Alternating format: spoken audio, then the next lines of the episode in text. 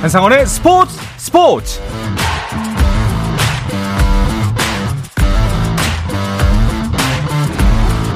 스포츠가 있는 저녁 어떠신가요? 아나운서 한상원입니다. 오늘 하루 이슈들을 살펴보는 스포츠 타임라인으로 출발합니다.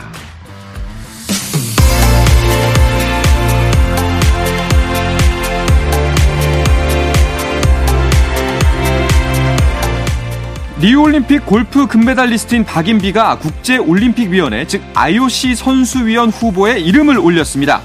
IOC는 공식 홈페이지를 통해 박인비와 미국의 앨리슨 펠릭스 등 2024년 파리올림픽에서 선수위원에 도전할 32명의 선수 명단을 공개했습니다. 선수위원 투표는 파리올림픽에 참가하는 만여 명의 선수들이 투표권을 가지며 후보 32명 중 4명이 IOC 선수위원이 됩니다. 2030년 동계올림픽은 프랑스 알프스에서 2034년 동계올림픽은 미국 솔트레이크 시티에서 치러질 가능성이 커졌습니다. 국제올림픽위원회 IOC는 오늘 프랑스 파리에서 열린 집행위원회에서 두 도시를 단독 후보지로 확정했습니다. IOC는 두 도시에서 2030년과 2034년 올림픽을 개최하는 것을 목표로 세부적인 논의에 착수할 예정입니다. 프로야구 두산이 FA 자격을 얻은 내야수 양석환을 잔류시켰습니다. 두산은 계약 기간 4년에 추가로 2년을 연장할 수 있는 조건을 포함해 최대 78억 원의 양석환과 계약을 맺었다고 밝혔습니다. 미국 메이저리그 사무국이 왼손 투수 함덕주의 신분 조회를 요청했습니다. 한국야구위원회 KBO는 MLB 사무국으로부터 LG 트윈스 함덕주에 대한 신분 조회 요청을 받고 해당 선수는 자유계약 선수 신분으로 해외 구단을 포함한 모든 구단과 계약 체결이 가능한 신분임을 통보했다고 전했습니다. 한편 미국 프로야구 오클랜드와 마이너리그 계약을 한 박효준은 초청 선수 신분으로 빅리그 캠프에 합류해 메이저리그 진입을 노리게 됐습니다. 미국 프로농구 NBA에서는 덴버가 시즌 7번째 트리플 더블을 기록한 요키치의 활약에 힘입어 휴스턴을 134대 124로 꺾고 서부 컨퍼런스 2위를 달렸습니다.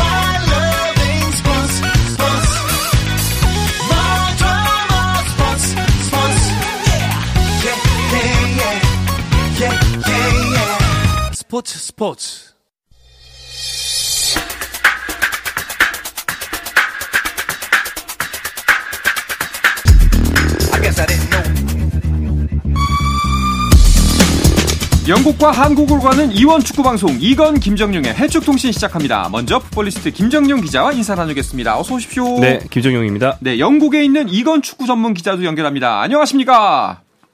네, 안녕하세요. 이건입니다. 네, 아 이건 기자 오랜만이네요. 잘 지내셨어요? 네, 잘 지냈습니다. A매치 주간 마쳤고요. 그리고 다시 이번 지난 주말부터 유럽파를 취재하고 있는데 어제는 오랜만에 파리에 가서 이강인 선수까지 취재하고 런던으로 돌아왔습니다. 어, 그러면은 이강인 선수 출전한 챔피언스 리그 취재하고 돌아오신 거죠? 네, 그렇습니다. 29일 새벽에 열린 그 파리 생제르맹과 뉴캐슬의 유럽 챔피언스 리그 경기 어, 그 경기 현장에서 취재를 했는데요. 이강인 선수 그 이전에 열렸던 리그 경기 AS 모나코전에 결장을 했는데 어, 파리 생제르맹의 그 챔피언스 리그 경기에서는 어, 선발로 복귀를 하면서 어, 무난한 평점도 보여줬고 선발 출전 81분을 소화를 하는 그런 모습을 직접 보고 왔습니다. 네. 아, 이 경기 근데 생제르맹이 거의 질 뻔한 경기였잖아요. 네, 그렇습니다. 파리 생제르맹이 뭐 사실은 굉장히 슛을 많이 했고 경기를 장악한 것처럼 보였음에도 불구하고 골 결정력 음. 문제로 음. 끌려가는 상태에서 굉장히 오랜 시간을 치렀습니다. 결과적으로는 1대1 무승부인데 이슛 기록을 보면 파리 생제르맹이 31회를 했는데 와. 상대 뉴캐슬이 5회를 했어요. 네. 그런데도 어, 정규 시간 동안 한 골도 넣지 못하고 오히려 1실점을 내주고 끌려가다가 후반 추가 시간에 겨우 페널티킥을 얻어내서 음. 이걸 은바페가 성공시키면서 극적으로 1대 무승부를 겨우 따냈습니다. 뭐 거의 진 거나 마찬가지인 경기라고 봐도 무방할 정도인데 그 이건 기자 현장에서 PSG 경기를 보셨을 텐데 경기력이 어때 보였나요? 김정현 기자가 이야기한 대로 정말 골 결정력이 최악이었 습니다. 뭐 말씀한 대로 그 31개의 슈팅 중에 단 한 골, 그것도 페널티킥 골이기 때문에 뭐 사실상 골을 못 넣었다라고 볼 수가 있고 특히 이제 은바페 선수 같은 경우에는 상당히 좋은 모습을 보였습니다만 우스망 덴벨레라든지 브래들리 마르콜라가 계속 그 골들을 놓치면서 솔직히 넣을 수 있는 골들이었군요. 이런 골들을 놓치면서 상당히 어려운 경기를 하게 됐고요. 그나마 이강인 선수가 약간 지선에 있었는데 이강인 선수는 그나마 좋은 모습을 보여줬다라는 것이 그래도 조금 어, 파리 음. 생제르맹으로서는 위안거리다라고 말씀을 드릴 수가 있겠습니다.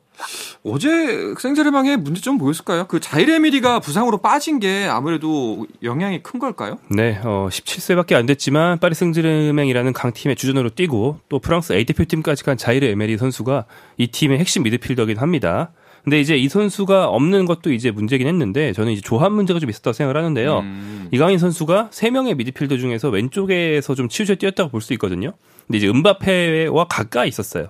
그런데 이강인 선수와 음바페를 근처에 두면 오히려 둘이 좀 부딪히는 어, 그런 역효과가. 난다고 네, 볼수 네. 있고 이강인 선수는 좀 거칠게 말하면 약간 오른쪽 측면에 치우쳐 뛸 때 패스 위주로 플레이를 하고 왼쪽 측면에 치우쳐 뛰면 크로스 위주로 플레이를 하거든요. 그러니까 음바페에게 스루 패스를 주려면 오히려 이강인이 오른쪽에 있는 게 좋지 않았나 음. 이런 생각이 좀 들고 그래서 팀도 어, 후반전에는 이강인을 오른쪽으로 옮겨서 활용을 했을 때 조금 더 경기력이 나아지는 그런 효과가 어, 있었습니다. 확실히 후반이 나았나요? 네, 그러니까 제 보기엔 그랬던 것 같아요. 뭐 현장에서 본 이건 기자가 더 정확하게 알 수 있겠지만 음. 네. 이건 기자 그 경기 전에는 사실 이강인 선수가 선발이 아니라 비티니아가 선발로 나올 것이라는 예상이 많았는데 이강인 선수가 나왔어요.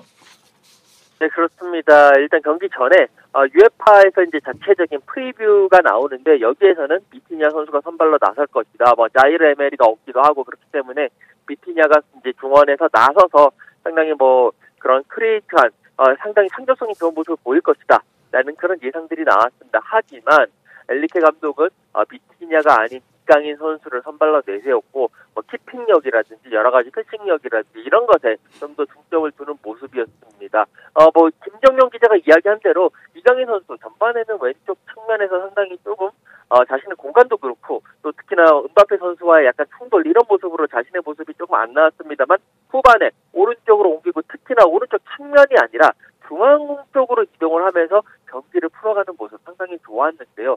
앞으로 이제 비티냐 선수와 이강인 선수의 경쟁은 불가피할 것으로 보이는데 그래도 지금 현 상황에서는 이강인 선수가 한 발 정도, 음. 반 발짝 정도 더 앞서 있다라고 보실 수가 있겠습니다. 네. 어찌됐든 그래도 다행히 PSG는 챔피언스리그 F조 5차전 극적인 무승부로 마쳤습니다. 그렇게 되면은 어 파리 생제르맹의 순위는 어떻게 되나요? 네, 현재까지 2승 1무 1패입니다. 뭐 좋지도 나쁘지도 않은 성적이라고 할 수 있죠. 음. 다만 이제 죽음의 조기 때문에 또 각 팀들의 전력이 다 비슷비슷해서 서로 맞물려 있거든요. 현재 승점 7점으로 조 2위입니다. 네 팀 중에 조 2위까지 16강에 진출하게 되어 있으니까 현재 순위는 괜찮고요. 최종전에서 조선도 도르트문트 원정을 떠난다는 게 상당히 어. 좀 부담스러운 일이라고 할 수 있겠습니다. 그러면은 지금 이제 도르트문트가 승점이 10점, 그리고 그 뒤를 뒤쫓고 있는 파리 생제르맹이 7점, 뉴캐슬이 5점, 밀란이 5점이네요. 네, 그렇습니다. 그 파리 생제르맹이 최종전에서 도르트문트를 상대하기 때문에 꺾으면 음. 자력으로 조 선두를 어, 빼앗을 수도 있습니다. 하지만 패배할 경우에는 다른 경기 결과에 따라서 조 3위를 밀릴 수도 있고요. 또 파리 생제르맹이 최종전에서 무승부를 거둘 경우 역시 뭐 다른 경기에서 뉴캐슬이 밀란을 꺾으면 조 3위로 밀리거든요. 그렇죠. 그렇기 때문에 이런 점들을 다 고려한다면 마지막 경기에서 자력으로 16강 진출 확정하려면 승리밖에 없다. 근데 도르트문트가 요즘 좀 괜찮아요. 원래도 어. 강팀이고 그렇기 때문에 상당히 좀 어려운 상황이 됐습니다. 녹록치 않은 상황으로 보입니다. 그 파리 생제르맹의 다음 일정은 어떤가요, 이건 기자? 네, 파리 생제르맹은 3일 어, 오후, 오후 9시죠. 어, 르 아브르 원정 경기를 떠나게 됩니다. 이 르 아브르가 지금 리그왕 8위에 올라 있는 팀이거든요. 객관적인 전력에서는 파리 생제르맹이 앞서기는 합니다만 그래도 원정 경기고 파리 생제르맹이 주중에 이 어, 뉴캐슬과 챔피언스리그 경기를 치렀기 때문에 여러 가지 어, 변수들이 많은 상황입니다. 어, 당심을 해서는 안 되는 어, 그런 상황이 됐다고 볼 수가 있겠습니다. 네. 자, 이강인 선수 이야기를 살펴봤고요. 이어서 손흥민 선수 이야기를 해볼까 하는데요. 그 파리로 넘어가기 전 주말에 손흥민 선수 경기부터 먼저 이건 기자가 취재를 하셨을 텐데, 아, 이 경기는 어떻게 봐야 될까요? 일단 경기 결과는 좋지 않았습니다. 네, 어, 토트넘으로서는 상당히 지금 어, 3연패 수렁에 빠진 그런 상황인데요. 이 아스톤 빌라와의 경기, 토트넘의 홈 경기였습니다. 상당히 중요했고 2연패 중이었기 때문에 토트넘이 아스톤 빌라를 잡았어야 되는 경기인데 결과적으로는 1대 2로 패배를 했습니다. 토트넘 3연패에 빠지면서 리그 5위 한때는 리그 선두 그러니까 첫, 이제 첫 시작부터 10경기까지는 8승 2무를 달리면서 리그 선두를 나섰습니다만 3연패 빠지면서 리그 5위까지 추락을 하고요. 여기에 각종 부상 때문에 토트넘이 더더욱 더 어렵게 된 그런 상황입니다. 네. 그 손흥민 선수가 뭐 뉴스 기사 이렇게 나왔습니다. 도둑 맞은 해트트릭. 아, 네. 뭐 도둑 맞았다고 하기에는 그 중에 오심은 없었기 때문에 음. 뭐 도둑 맞았다는 표현이 좀 과하지만 네. 분명히 손흥민 선수의 발을 떠난 공이 상대의 골망을 세 번 흔들었는데 한 골도 못 넣었어요. 그렇죠. 이게 이제 본인 오프사이드로 두 개가 무효 처리가 됐고요. 그리고 이제 손흥민 선수에게 패스를 한 동료 선수의 오프사이드로 또 한 개가 무효 처리가 되면서 음. 세개 다 뭐 이제 골로 처리가 되지 않았고 뭐 정심이기 때문에 뭐 억울할 것까지는 없지만 굉장히 간발의 차로 네. 어, 세 골을 놓쳤다는 거에 대해서는 굉장히 아쉬울 것 같습니다. 그러니까요. 충분히 이길 수가 있는 경기였을 것 같다 해서 더 아쉬움이 큰 것 같은데 이건 기자 그 경기 마치고 나서 손흥민 선수 만나 보셨을 텐데 이 내용 관련해서 언급한 부분은 없었나요? 네, 어, 손흥민 선수 일단 어, 패배한 것에 대해서는 정말 아쉽고 자신들이 잘해야 된다라고 얘기를 했고요. 그리고 이제 세 골 옵사이드로 세 골이 취소된 거에 대해서는 이제 뭐 다른 선수라든지 뭐 다른 뭐 그런 심판 탓을 한 게 아니라 이거는 내가 잘못했다. 그러니까 음. 내가 거기서 조금 더 많이 움직이거나 돌아서 움직였어야 되는데 나의 잘못이 크다. 그렇기 때문에 그 골 중에 세 골 중에 한 골도 인정을 받지 못한 것은 내 잘못이고 팬들에게 미안하다라고 하면서 조금 자책하는 그런 모습을 보였습니다. 네. 이게 팔이 안으로 굽는다고 또 이런 모습마저도 또 이제 캡틴다운 모습을 보이는구나. 이런 생각이 얼마나 사실 속상하겠습니까? 네, 그렇습니다. 뭐 토트넘 홋스퍼 같은 경우에는 또 팀이 정상적인 상황이 아니기 때문에 맞아요. 앞으로도 문제가 좀 이어질 텐데 어, 이 경기에서 징계로 빠진 로메로와 비수마는 이제 뭐 다음 경기나 다다음 경기에 돌아온다 치더라도 부상자가 뭐 페리시치, 솔로몬, 판더펜, 히샬리송, 메디슨, 여기에서 추가된 반, 벤탄쿠르, 네. 읊기에도 숨가쁠 정도로 많고요. 음. 벤탄쿠르 선수는 이 빌라전에서 오랜만에 부상 복귀해서 잘해주고 있었는데 경기 초반에 상대 거친 태클 받고 이제 쓰러진 뒤에 2개월 이상 결정한 것으로 이제 판명이 됐거든요. 그러니까요. 그 순간에 본인이 장기 부상이라는 걸 직감하고 좌절하는 뒷모습이 이제 아. 중계에 잡혔는데 그것만 봐도 굉장히 안타까워 보였습니다. 야, 최소 2개월이면 일단 올해는 아웃입니다. 그렇습니다. 내년 한 1월이나 2월께나 복귀할 수 있을 것으로 보이는데 토트넘의 근심이 클 것 같습니다. 이건 기자, 이렇게 되면은 토트넘에 대한 앞으로 이번 시즌 전망이 굉장히 부정적이지 않을까 싶은데 현지에서는 어떤 이야기가 나오고 있나요? 언론과 팬들의 반응이 상당히 다릅니다. 일단 언론은 대부분 토트넘이 이제부터 내려갈 것이다. 하락세에 들어갔다.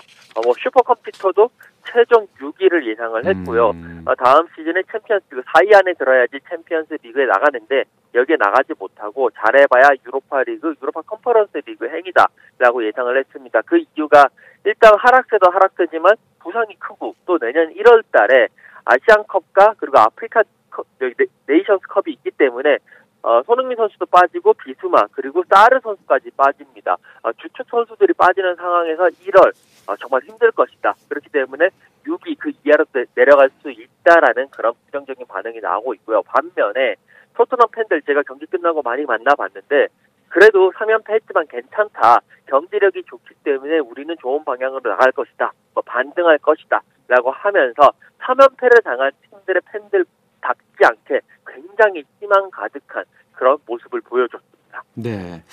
아, 그리고 토트넘 입장에서 보면 또 한 가지 걱정 중에 하나가 손흥민 선수도 1월에는 토트넘에서 자리를 비워야 되잖아요. 네, 그렇습니다. 굉장히 많은 유럽 상위권 팀들의 고민거리 중에 하나예요. 음. 그러니까 1월에 아시안컵 그리고 아프리카 팀들이 참여하는 아프리카 네이션스컵이 열립니다. 여기 참가하는 선수들이 있는 팀들은 많이 이제 경기에 핵심 선수들이 빠져야 되고 특히 경기가 굉장히 빡빡한 프리미어리그 팀들이 어, 부담이 클 텐데 토트넘 같은 경우 손흥민이 당연히 아시안컵에 나갈 거고요. 네. 그리고 네이션스컵에 참가하는 아프리카 국적 선수가 있습니다. 말리 대표 비수마, 세네갈 대표 사르가 아마 빠질 것 같거든요. 세 명 다 베스트 11의 일원이기 때문에 베스트 11 중에 세 명이 음. 거의 길면 한 달 정도 팀을 비우게 됩니다. 그럼요. 걱정이 클 것 같습니다. 자, 이렇게 손흥민 선수가 살짝 주춤하는 사이에 황희찬 선수는 시즌 7호 골을 터뜨렸습니다. 반가운 소식이네요. 네, 그렇습니다. 어, 그 울버햄튼이요. 이곳 시간으로 월요일 저녁 그리고 한국 시간으로는 화요일 새벽에 풀럼 원정을 떠났습니다. 여기에서 황희찬 선수 선발로 출전을 했고 역시 특유의 저돌적이면서도 상당히 직선적으로 나가는 모습을 많이 보여줬습니다. 울버햄튼은 2대 3으로 지긴 했습니다만 황희찬 선수는요 자신이 얻어낸 페널티킥을 자신이 직접 어, 차서 골로 연결을 했고요. 리그 7호 골을 터뜨렸습니다. 이제 경기 후에 황희찬 선수 만나봤는데 페널티킥 키커가 따로 정해진 거냐, 그러니까 황희찬 선수가 계속 차는 거냐라고 물어봤는데 황희찬 선수는 사실 팀에서 페널티킥 키커가 따로 정해진 건 아니다. 그런데 내가 자신이 있어가지고 차겠다라고 이야기를 했고 그때 이제 그 마테우스 쿠냐 선수도 차겠다라고 했는데 다른 그 이제 팀 동료 선수들이 와서 이거는 황희찬 선수가 차는 것이 맞다라고 이야기를 했기 때문에 자기가 넣어서 물론 이제 패배는 아쉽지만 골을 넣어서는 어, 상당히 만족스럽다라는 어, 그런 이야기를 했습니다. 네. 자, 이쯤에서 프리미어리그 순위를 한번 짚어볼까 합니다. 13라운드가 치러졌는데 일단은 아스널이 선두입니다. 네, 어, 지난 라운드에서 다른 강팀들이 주춤했습니다. 뭐 토트넘이 패배했죠. 그러면서 한동안 선두에 있다가 3연패로 떨어졌고요. 또한 어, 상위권에서 선두를 이제 노리고 있던 팀들인 맨시티와 리버풀이 맞대결을 해서 무승부를 거뒀어요. 네. 그 사이에 아스널이 브렌트포드 상대로 1대0 승리를 거두면서 13라운드 현재 1위로 올라섰습니다. 현재 상위권 순위가 아스널, 뒤에 맨체스터 시티, 리버풀, 그리고 4위를 빌라가 빼앗고 토트넘이 음. 5위로 떨어졌죠.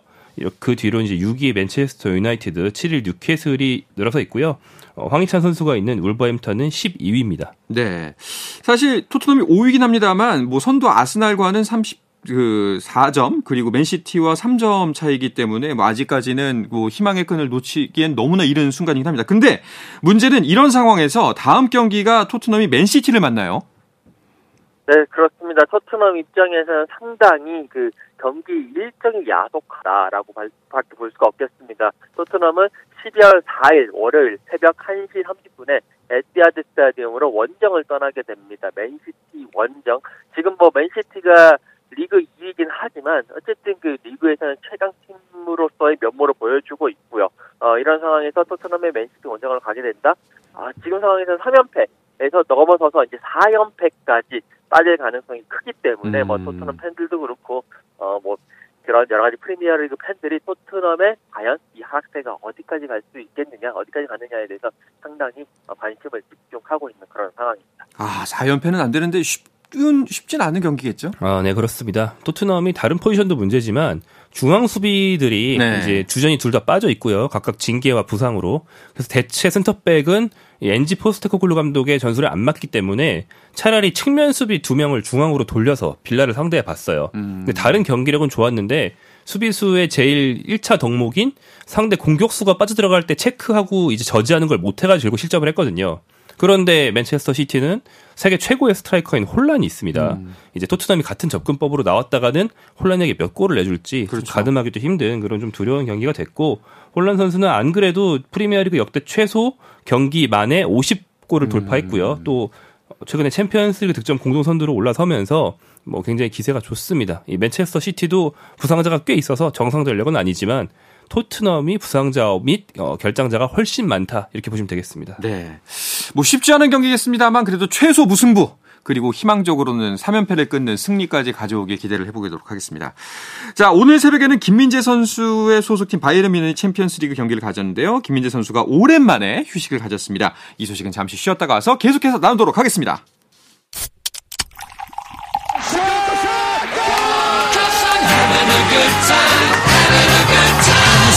치열한 하루를 보낸 당신과 함께 마시는 짜릿한 스포츠 한 모금.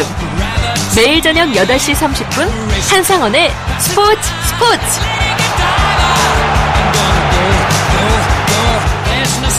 영국과 한국을 넘나드는 이원 축구 방송 이건 김정용의 해축 통신 듣고 계십니다. 풋볼리스트의 김정용 기자, 영국에 있는 이건 축구 전문 기자와 함께하고 있습니다.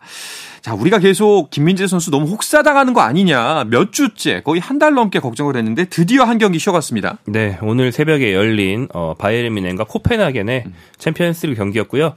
어, 바이에른의 홈에서 열렸습니다. 이제 김민재 선수는 아예 엔트리에서 빠졌어요. 그러니까 네. 벤치에도 없었는데 그 단순히 피로로 인해서 휴식을 줬다보다는 앞선 주말 분데스리가 쾰른전에서 좀 안 좋은 자세로 땅에 떨어지면서 엉덩이 음. 쪽에 타박상을 입은 걸로 보였거든요. 그 통증을 좀 많이 호소했고 그래서 경기뿐 아니라 앞선 훈련까지 쭉 빠지면서 네. 이제 가벼운 부상 회복을 위한 그런 음. 휴식을 취한 것으로 보입니다. 사실상 뭐 적혀 있기는 엉덩이 타박상이지만 부상이 심해서라기보다는 그래도 휴식의 의미가 녹아들어 있는 제외겠죠? 네, 그렇습니다. 사실 뭐 엉덩이 타박상이라고 하더라도 그렇게 큰 부상이 아니기 때문에요. 어떻게 보면 이 코펜하겐 전에서 출전을 할 수도 있었습니다. 하지만 어, 이제 팀 내 사정도 그- 그- 특히나 김민재 선수가 너무나 많이 뛰었기 때문에 전체적으로 어, 그런 휴식이 필요한 상황이었고 주변 여론들도 일단 김민재 선수 좀 쉬어야 된다라는 음. 그런 여론의 압박들도 있었 습니다. 어, 드디어 이제 휴식을 취했기 때문에 김민재 선수 조금이나마 체력을 어, 회복할 어, 뭐 그런 여지가 이제 받긴 했는데요. 문제는 이 투엘 감독이 김민재 선수는 휴식을 취했지만 또 리그 경기에는 돌아올 것이다라고 이야기를 했던 것 같거든요. 그렇기 때문에 이제 김민재 선수 어, 상당히 휴식을 휴식을 했지만 그렇게까지 휴식으로 인한 체력 충전의 효과는 그렇게까지 많지 않을 것으로 보입니다. 어, 어, 어, 그렇군요. 그러니까 이게 미넨이 그 16강에 확정 지었기 때문에 조금 쉬어가는 타임이다라고 해서 김민재 선수가 뺐는데 그러니까 딱 연승 중단됐잖아요. 네, 그렇습니다. 0대0 무승부가 음. 나오면서 그러니까 연승이라는 게 좀 정확히는 조별리그 연승입니다. 네. 그러니까 바이에른 뮌헨이 챔피언스리그 연승을 뭐 열 몇 경기 해왔다면은 앞서 시즌 다 우승했겠죠. 그렇진 않고 조별리그에서 우승을 하고 이후 토너먼트에서는 져서 떨어지기도 하고 그랬는데 최소한 조별리그만큼은 6전 전승으로 지난 두 시즌간 통과를 해왔다 뭐 네. 그런 의미인데요. 재밌는 게 김민재가 수비수잖아요. 수비수가 빠졌는데 실점이 늘어서 연승이 끊긴 게 아니고 0대0 무승부였다는 거. 음. 그러니까 이제 이건 무엇의 방증이냐면 김민재가 굉장히 공격적인 센터백입니다. 예. 그러니까 올라가서 직접 공격 포인트를 올리기도 하지만 그보다는 뒤쪽에서 김민재가 주는 첫 번째 패스, 김민재의 전진 수비로 인한 속공 창출 이런 것들이 팀 공격에 간접적으로 도움을 주는데 그렇네요. 김민재 대신 뛴 수비수들은 그 역할을 해주지 못해서 네. 팀의 전반적인 공격 템포가 떨어졌다라는 음. 의미로 보시면 되겠습니다. 알겠습니다. 자, 미넨이 이미 이제 A조 1위 16강전 확정졌고 그렇다면은 2위 경쟁은 어떤 상황인가요? 네, 어, 2위 경쟁이 재밌습니다. 왜냐하면 명문팀 맨체스터 유나이티드가 이 조 최하위이기 때문이에요. 네. 아, 맨체스터 유나이티드가 오늘 새벽에 튀르키예의 갈라타사라이를 상대로 3대 3 무승부에 그쳤습니다. 오. 어, 이번 조별리그에서 갈라타사라이 상대로 1무 1패예요. 그래서 2위가 코펜하겐, 3위가 갈라타사라이, 4위가 맨체스터 유나이티드가 됐는데 이 세 팀의 승점 차가 2위부터 4위까지 1점에 불과하기 때문에 다 최종전에서 모두가 음. 결정될 수 있는 그런 상황이고 맨체스터 유나이티드는 지금 조 4위지만 뭐 마지막 경기 잘하면 2위로 올라가서 극적으로 16강에 갈 수도 어. 있는 그런 상황입니다. 그렇군요. 이건 기자, 그럼 이제 미넨은 그 리그 경기 치를 텐데 다음 일정은 언젠가요? 네, 12월 2일 토요일 오후 11시 30분에 홈에서 어, 우니온 베를린과 경기를 펼치게 됩니다. 이 김민재 선수가 이 경기까지 좀 쉬면서 체력을 충전했으면 하는 바람이 있기는 한데요. 어, 토엘 감독이 리그 경기에선 돌아올 것이다. 라고 이야기를 했기 때문에 아쉽게도 휴식은 길지 못하고 이 경기에서 돌아올 가능성이 커 보입니다. 네. 자, 그런데 그 미넨이 리그에서는 아직도 선두가 아니에요. 네, 그렇습니다. 그러니까 바이에른 뮌헨이 못해서 그런 건 아니에요. 음. 바이에른 뮌헨은 12경기에서 10승 2무입니다. 네. 10승 2무면 독일 분데스리가 말고 그 어느 빅리그에 가도 무조건 1위인 성적이에요. 그렇죠. 근데 문제는 이 리그에는 더 잘 나가는 팀이 하나 있습니다. 레버쿠젠. 네. 예전 손흥민 선수 속팀이었던 레버쿠젠이 지금 11승 1무로 어. 그 1무조차 그 강호 바이에른과의 맞대결에서 비긴 거고 나머지는 컵 대회도 다 이겼어요. 엄청나게 잘 나가고 있어서 그래서 바이에른이 2위인 거고요. 이 레버쿠젠은 그 왕년의 스타 미드필더 사비 알론소가 이제 프로 감독으로 데뷔해서 이끌고 있는데 이 팀이 현재 전 유럽에서 가장 눈이 즐거운 팀입니다. 어. 경기력이 정말 황홀할 정도고 어, 황홀하될 정도예요. 예, 많은 스타 플레이어가 될 수 있는 선수들을 좀 키워내고 있기 때문에 이 팀 주목하시면 앞으로 뭐 레알 마드리드든 뭐 어느 팀이든 뭐 굉장히 더 화려한 팀에서 뛸 어. 그런 선수들이 대거 배출될 팀이니까 주목하시면 좋을 것 같습니다. 알겠습니다. 자, 그러면 다시 챔피언스 리그 이야기로 돌아와서요. 그 우리나라 선수들 중에서는 16강 출전 챔피언스 리그에서 김민재 선수만 확정인 거죠? 네, 그렇습니다. 출전한 선수는 어느 때보다 많았어요. 왜냐하면 이제 츠르베나 즈베즈다라는 세르비아 팀의 황인범도 있고 그렇죠. 스코틀랜드 셀틱엔 한국 선수가 무려 3명이었기 때문에 음. 물론 그 중에 권혁규 선수는 이제 명단 제외됐지만 그래서 권혁규를 빼도 4명이었거든요.